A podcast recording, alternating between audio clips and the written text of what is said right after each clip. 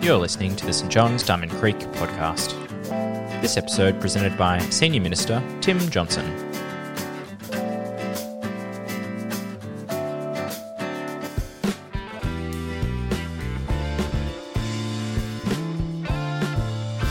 Today's reading is taken from Matthew 9, verses 35 to 38. Jesus went through all the towns and villages, teaching in their synagogues, proclaiming the good news of the kingdom, and healing every disease and sickness. When he saw the crowds, he had compassion on them, because they were harassed and helpless, like sheep without a shepherd.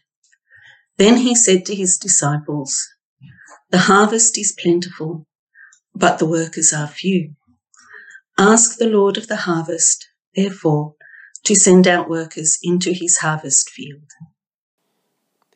Well, for the last few years, I've tried to start the year with exactly the same pattern. That's right, by being in quarantine.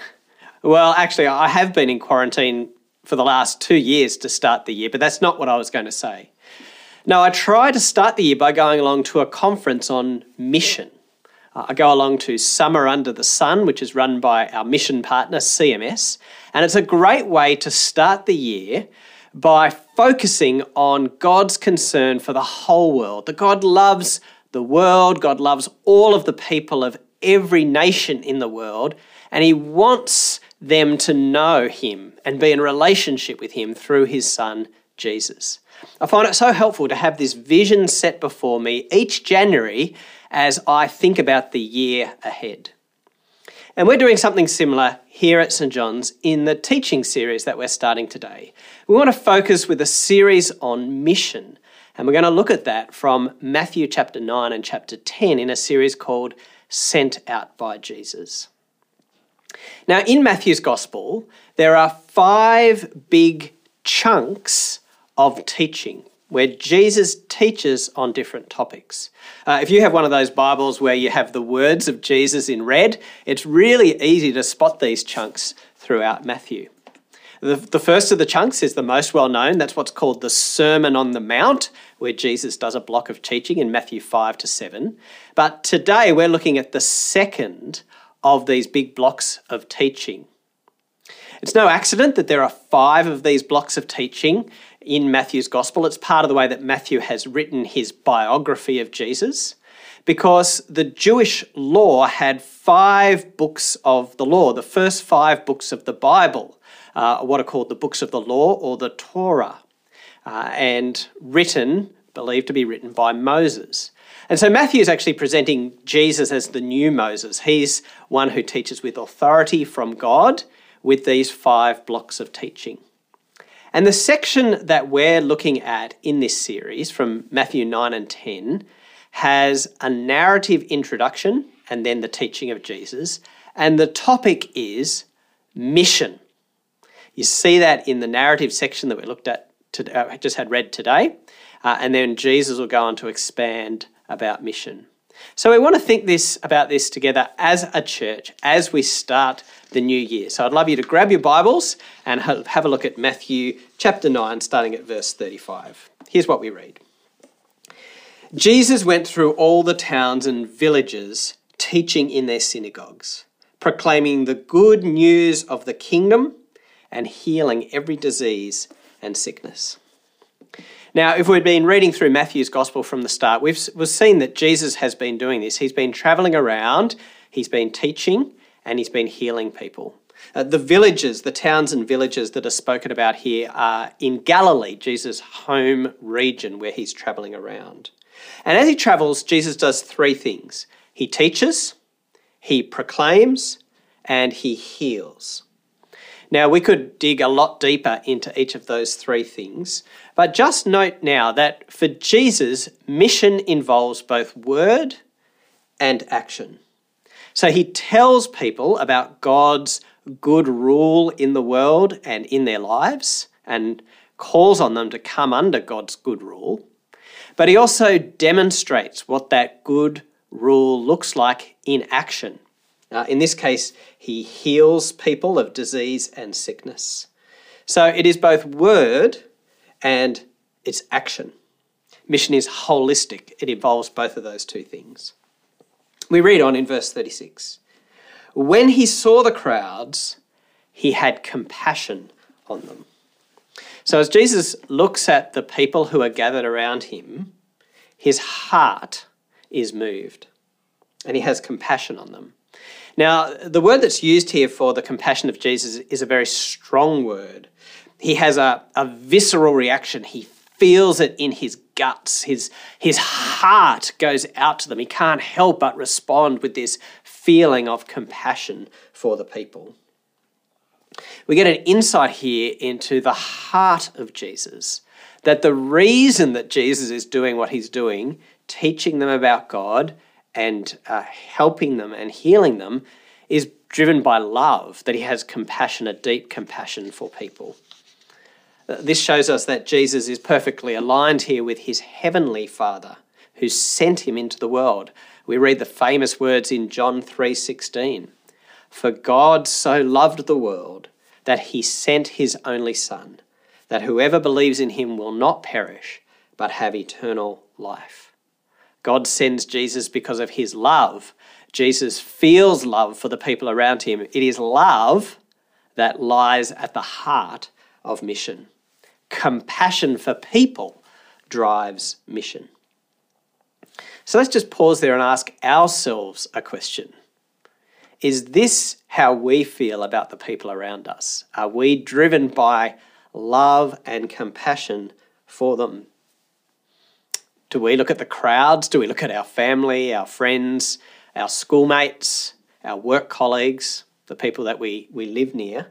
And are our hearts so moved with love for them that we actually want to share the good news of Jesus with them and display it in our actions. You know, if I'm honest with myself, the, the answer to that a lot of the time is no. Uh, I mean, I like people, I want to help people when I see that there's a need, uh, but I'm not sure it's as, as, as deep as what I see in Jesus here. Uh, he's so moved, it's such a, a powerful emotion. He sees people and he sees their, their utter need for God, and it drives his actions and it drives his word. Uh, please, God, give me more of that heart. Give me more of the heart of Jesus uh, in my heart that I would feel the same way about people around me as Jesus felt about the people around him uh, and be driven by God's mission to reach out to them. So, how might we actually develop that compassion, that heart? What might motivate it and what might strengthen it? Well, it's helpful to look at what motivated and strengthened Jesus' compassion here? Because we get the answer to it in the second half of verse 36. When he saw the crowds, he had compassion on them because, here's the reason, they were harassed and helpless, like sheep without a shepherd. Jesus had compassion because he could see that the people were in need. They were harassed and helpless. Uh, those words speak about people being oppressed exhausted and lacking direction. And Jesus fills it out with, a, with an image that would have been very familiar to his original audience that they are like sheep without a shepherd. Uh, sheep are not particularly smart creatures, uh, they need a shepherd to lead them and guide them. Uh, without a shepherd, they're inclined to wander off and get lost, and they're susceptible to be attacked by wild animals. I'm not sure that the crowd would have loved being described as being uh, like sheep without a shepherd. It's not a very flattering image. Uh, we might not like the same description about us either. But in the Bible, this is often an image that is used where, where God is the shepherd and people are the sheep. That we actually need our loving Creator's guidance and direction to do life well, to know where to go and to avoid the pitfalls that we can often fall into. So Jesus looks around at the crowd and he sees people who are in great need. They're lost, they're troubled, uh, and they need guidance and direction. And his heart goes out to them. Is that what you see when you look around at your family and friends? Uh, maybe you do see this. Maybe you see people all around you who are struggling, who are really doing it tough, uh, and life is a serious challenge. And so the parallel here with Jesus seeing people harassed and helpless, sheep without a shepherd, rings really true for you. You see that really immediately. Particularly, I think, in light of the pandemic, we've seen more of this around us in our family and friends and neighbours. Uh, where once maybe we felt we were more masters of our own destiny, we could, uh, you know, do whatever we wanted to do, and we had the power to do things. In the last few years, we've experienced a loss of control. We've been locked down, and we've been unable to do a lot of the things that we thought we could just do at will. Some recent research by uh, McCrindle Research Company, an Australian company on Australians, has highlighted the impact of COVID 19, uh, which have been particularly negative for Australians. Uh, so, grief at missing key life events, uh, funerals that we wanted to go to, or, or, or weddings and other family celebrations that we just haven't been able to participate in in the same way. Uh, the financial pressures that have been placed on us, and, and the huge mental health impact of the pandemic. Interestingly, in that, in that same research, which highlighted these as particularly negative areas, there were two areas where people felt it had been more positive during the pandemic than negative, and that had been uh, relationships with our family uh, and also positive impact on spirituality, uh, broadly defined spirituality. That last one's interesting, isn't it? Um, so, in the midst of this crisis that has been happening, people have been looking for shepherding in the form of spirituality, reaching out for something deeper, more meaningful, something to give them a bit of direction amidst all of the challenges that we've been facing. So, it may well be that the people around you uh, and your own experience has very much been of being harassed and helpless, like sheep without a shepherd.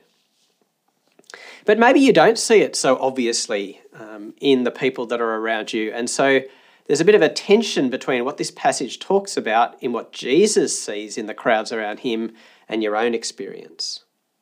Uh, maybe your friends are quite content. They're, they're well off, they're well adjusted, they're happy.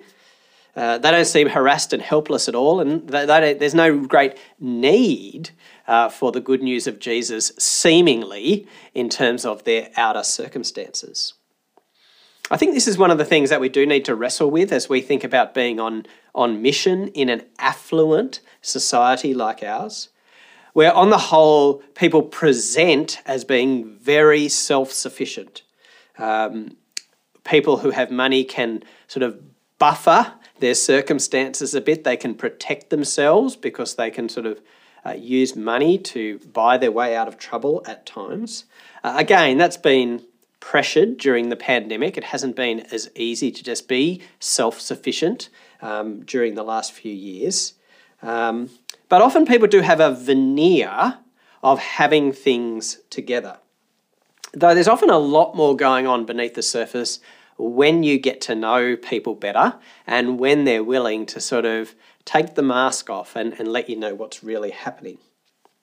Uh, I remember years ago visiting a young guy in his workplace uh, very successful lawyer on the career path, you know, and, and moving fast up that ladder. Uh, married to a beautiful wife, they would be at church every Sunday, smiling and happy. Uh, and I caught up with him at his workplace, had a coffee. It was very, very uh, pleasant chat. And at the end, near the end of our time together, I said, Is there anything that I can pray for you? And he paused and he hesitated. And then he shared with me that actually they were really struggling to have children, something they desperately wanted to have, he and his wife, but they had been unable to conceive. And the tears flowed as we, we sat in the cafe uh, at his workplace, uh, this deep grief and the strain that it was putting on the relationship. So often, although the surface may seem that people have it all together, so often there's something deeper going on where we actually need the good news of Jesus. We need God, the Good Shepherd, to speak into the different circumstances of our life. I mean, at the end of the day, people may not feel harassed and helpless and like they need God the shepherd. But the reality is that we all do. God is our creator. God knows the best way to live. Uh, out of step and out of relationship with God, we are lost. And so the people around us, whether they seem like they've got it together or they don't, actually do need the good news of Jesus to speak into their life and to give them the fullness of life that he offers. So let me ask you to reflect about the people around you. How do they manifest this idea of being harassed and helpless? Is it obvious and acknowledged? Is it denied and hidden? Is it seemingly non existent at all? And what are the things that the people around you are struggling with? Uh, maybe it's the, the fear of death, being aware of their own mortality, and not really having any hope of what might come beyond the grave.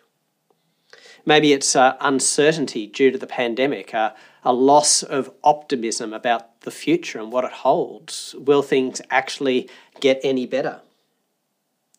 Maybe it's a lack of direction in life, that there's, there's just nothing bigger to strive for. People are stuck in a rut and they actually need that bigger vision of what God offers us for our lives. In each and every case, uh, the good news of Jesus offers us something, offers us direction, offers us help, and the fullness of life in Jesus. So, seeing the needs around us, knowing the truth of the gospel that Jesus offers something, uh, helps to move us to have compassion for people, knowing that they do, in fact, need Jesus. And so, finally, what's the response to all of this? Well, in, in the last two verses, Jesus changes his metaphor. He changes the image that he's been using. He's talked about sheep's, sheep and shepherds, and now he talks about harvest fields and workers. And he tells us what the first step of mission is. Verse 37. Then he said to his disciples, The harvest is plentiful, but the workers are few. Ask the Lord of the harvest, therefore, to send workers out into his harvest field. So Jesus tells us the harvest is plentiful. There are lots of people in need and seeking after something more. But there's also a shortage of workers. There's not enough people to take this good news and to live it out in action amongst these people who are in need. So we've got a plentiful harvest and we've got not enough workers. So, how do we solve that problem? Well, here's what I would say if I was Jesus. Whoa, that's a dangerous sentence, isn't it? But this is how I would how I would have said it. The harvest is plentiful, but the workers are few. Therefore, get out into the harvest, you lot, and share the good news about Jesus. But that's not what Jesus says, is it? Instead, he tells us to pray. The harvest is plentiful, but the workers are few. Ask the Lord of the harvest, therefore, to send out workers into the harvest field. So, the first step of mission is to pray. Before we do anything else, we pray, we talk to God, and we commit it to Him. Now, it's a bit of a cliche, isn't it, that we should pray first? But it's very easy to forget. And if you're someone like me who's a real doer, an activist, uh, we, we just like, don't we, to, to get on with business, to, to get through the list of things that we want to do. And it's easy to not stop and pray first. But that's, that's a dumb move. That is a wrong move to make. I acknowledge that. Prayer must always be the first step. As Kirk reminded us last week, it's God's mission, not our mission. Uh, and God is on mission, and we need to line ourselves up with Him and work with Him in His mission. So if we act without praying, then we're liable to go out in the wrong direction. If we act without praying, we're likely to miss what God is actually doing. Uh, if we act without praying, we'll take the burden of the mission on our own shoulders and it will crush us. It's God's mission, not our mission. Therefore, we've got to pray first. So, the first step of mission is to pray. What should we pray for? Two things I think come out of this passage. Firstly, we should pray for a harvest. We should pray that people would be ready and open to hear the good news of Jesus. Uh, we can't convince people by our own uh, wisdom to become followers of Jesus. We can't argue them uh, into that position. We actually need God, by His Holy Spirit, to open people's hearts, to soften them, get them ready to hear the good news that we will speak and demonstrate to them. So we should be praying for our family, friends, schoolmates, work colleagues, neighbours, whoever. We should be praying that God, by His Spirit, would do that work, that He would make them aware of their need, make them aware that there is a God who loves them and who has good news to share with them, make them ready as a, as a harvest, ready for the workers to go to. It's difficult to do that, isn't it? Um, it's difficult to persist in those prayers because I know that for many of you, you have been praying that for family, uh, for friends, uh, for a long time, and yet the people you've been praying for don't necessarily show an openness. Um, again, it's God's mission, not our mission. God's in control, and His timing is not always the same as ours. Uh, all we can do is to pray and to keep loving people. Uh, that's what we are called to do. That is our responsibility. Keeping on asking God to prepare people and to bring these people who we do love to Him. So I encourage you, if that's what you're doing, to keep persisting in those prayers, in trusting it to God, knowing that that is our responsibility to pray, but we cannot change those people in our own strength and power. But secondly, Jesus tells us that we should pray for workers to be raised up for the harvest field. Uh, we need people who will go and live out and share the good news of Jesus. And there's a variety of these type of workers who are needed. So we need people who will be cross-cultural workers, people who are willing to go to uh, a different place, learn a different language, learn different culture in order to take the good news of Jesus to them. Uh, an example of that is Chris and Julie Dean, who are mission partners with us through CMS, who are in Timor Leste, uh, learning Tetun, uh, a different language at the moment, so that they can be workers in the harvest field in Dili and Timor Leste. We need people like that. But we also need people who will stay local within their own culture and their own language, using um, I guess, the relationships that already exist, the skills that we already have in language and culture in our own place, sharing and living the good news where we are. We need vocational Christian workers, people who will work in ministry as their focused job, uh, pastors in churches, youth ministers, children's ministers, um, where that is the focus of what people spend their time on. Uh, people who will raise up the next generation of young people to be followers of Jesus and to work in his mission as well. But we also need people who stay in the other work that they're doing or the other study that they're doing and who will live out their following of Jesus in that context and alongside people as they study and work. Uh, so that people can see what it looks like to act with integrity to love those around you, to, to speak truth with grace, uh, to take opportunities when they present themselves to speak of the hope that you have in Jesus wherever you are. The harvest is plentiful, Jesus says, but the workers are few. Uh, we need lots of workers and we need different types of workers. We all need to be involved in God's harvest field and we need to pray for workers for the harvest field. So the encouragement here is will you pray? Will you pray for this variety of workers? And I should say that if you do pray, this, this, this praying comes with a warning, warning, warning, if you pray like this. And the warning is this if you pray for workers for the harvest, it might just be that you are the answer to that prayer. Something like that happens in this passage here that we have before us. Jesus says, Ask the Lord of the harvest to send workers into the harvest field. Followers, ask for that. And then in the very next section, which we'll look at next week, Jesus commissions his disciples to go.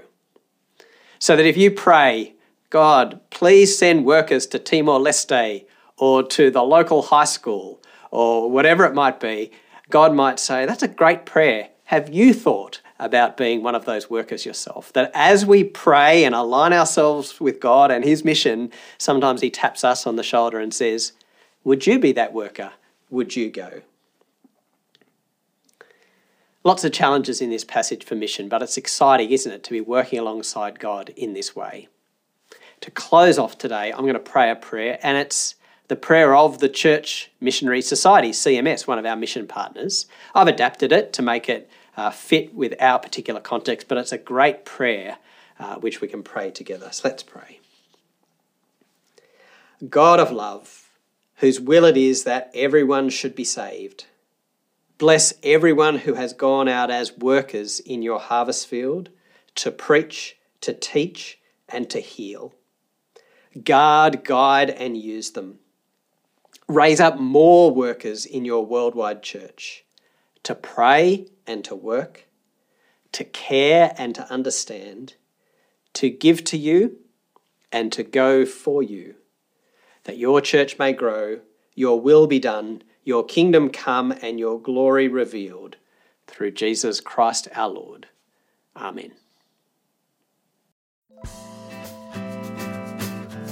Thanks for joining us. If you'd like to subscribe to this podcast, you can do so in Apple Podcasts, Google Podcasts, Spotify, or wherever you get your podcasts from. Just search for St. John's Diamond Creek.